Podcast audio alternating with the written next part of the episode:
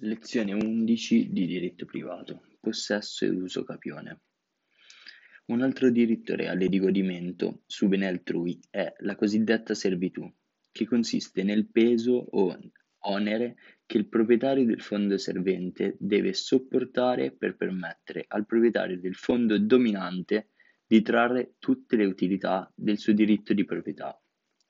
La servitù è costituita quando i due fondi sono adiacenti l'uno all'altro e il fondo dominante appare intercluso, ossia non ha l'accesso a determinati servizi, che può essere per esempio la strada pubblica, l'illuminazione pubblica, la rete dell'acqua e rete fognaria. In questi casi il proprietario del fondo servente dovrà permettere al proprietario del fondo dominante di accedere a tali servizi. Dovrà per esempio non chiudere l'accesso alla strada, ma d'altro canto il proprietario del fondo dominante dovrà non abusare della servitù. Dalla servitù si distinguono gli atti di cortesia e mera tolleranza, inidonei a diventare servitù. Ad esempio, la mia cortesia nel lasciare aperto l'accesso alla strada pubblica per permettervi un accesso più rapido alla strada non può diventare servitù. La servitù può essere costituita a titolo oneroso verso un corrispettivo o a titolo gratuito e non può essere trasferita per successione o testamento. Perché si possa identificare una servitù è necessario che i due fondi appartengano a soggetti diversi. Il possesso è il potere di fatto su un bene in base all'esercizio di un diritto corrispondente al diritto di proprietà.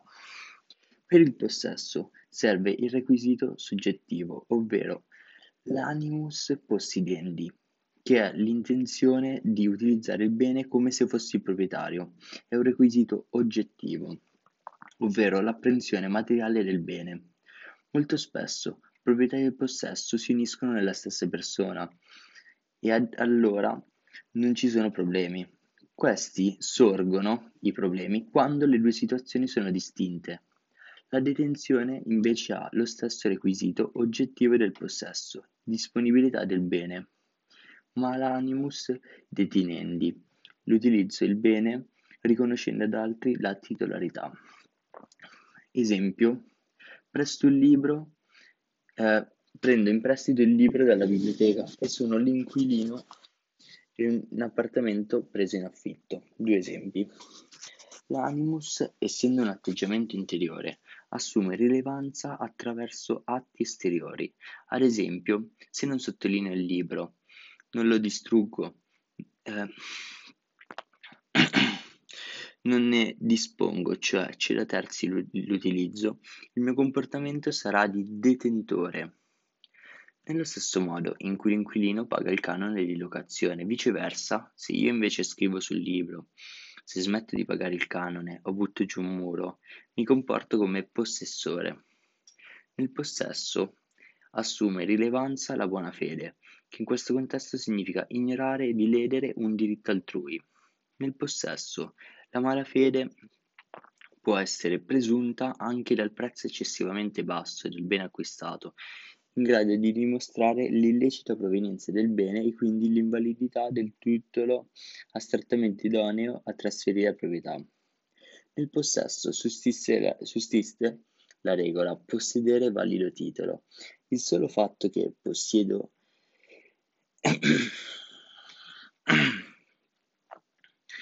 Allora, ripetendo, scusatemi la tosse, nel possesso sussiste la, la regola, possesso vale titolo. Il solo fatto che "possiedo" è idoneo a dimostrare la proprietà. Ciò avviene soprattutto per i beni immobili non registrati.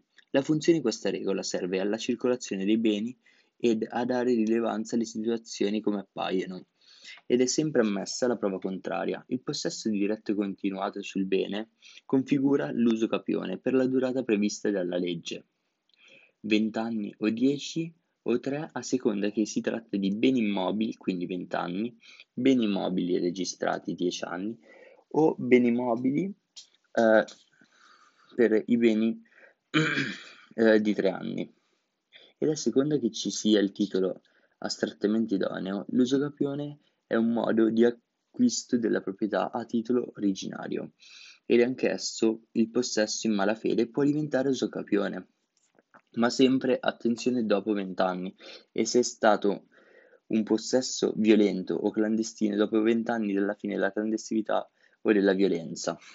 L'usucapione permette quindi di dimostrare la proprietà senza dover risalire ai precedenti passaggi di proprietà. Importante, c'è da sapere che eh, se ho acquistato il bene a titolo derivato, ovvero qualcuno mi ha trasferito il diritto e ho perso la disponibilità del bene, posso agire in giudizio con l'azione di rivendicazione, azione a difesa della proprietà, con la quale devo dimostrare il mio diritto e se la proprietà è stata oggetto di diversi trasferimenti dovrà dimostrare che tutti i passaggi intermedi siano avvenuti da legittimi proprietari, perché si può cedere un diritto che non, ha, che non si ha. Questa prova potrebbe diventare una probatio diabolica. Se nel frattempo maturato l'uso capione, mi basterà opporre quella in caso contrario. Se ho perso la disponibilità del bene, mi converrà esercitare un'azione a difesa del possesso, azione di reintegrazione o di spoglio.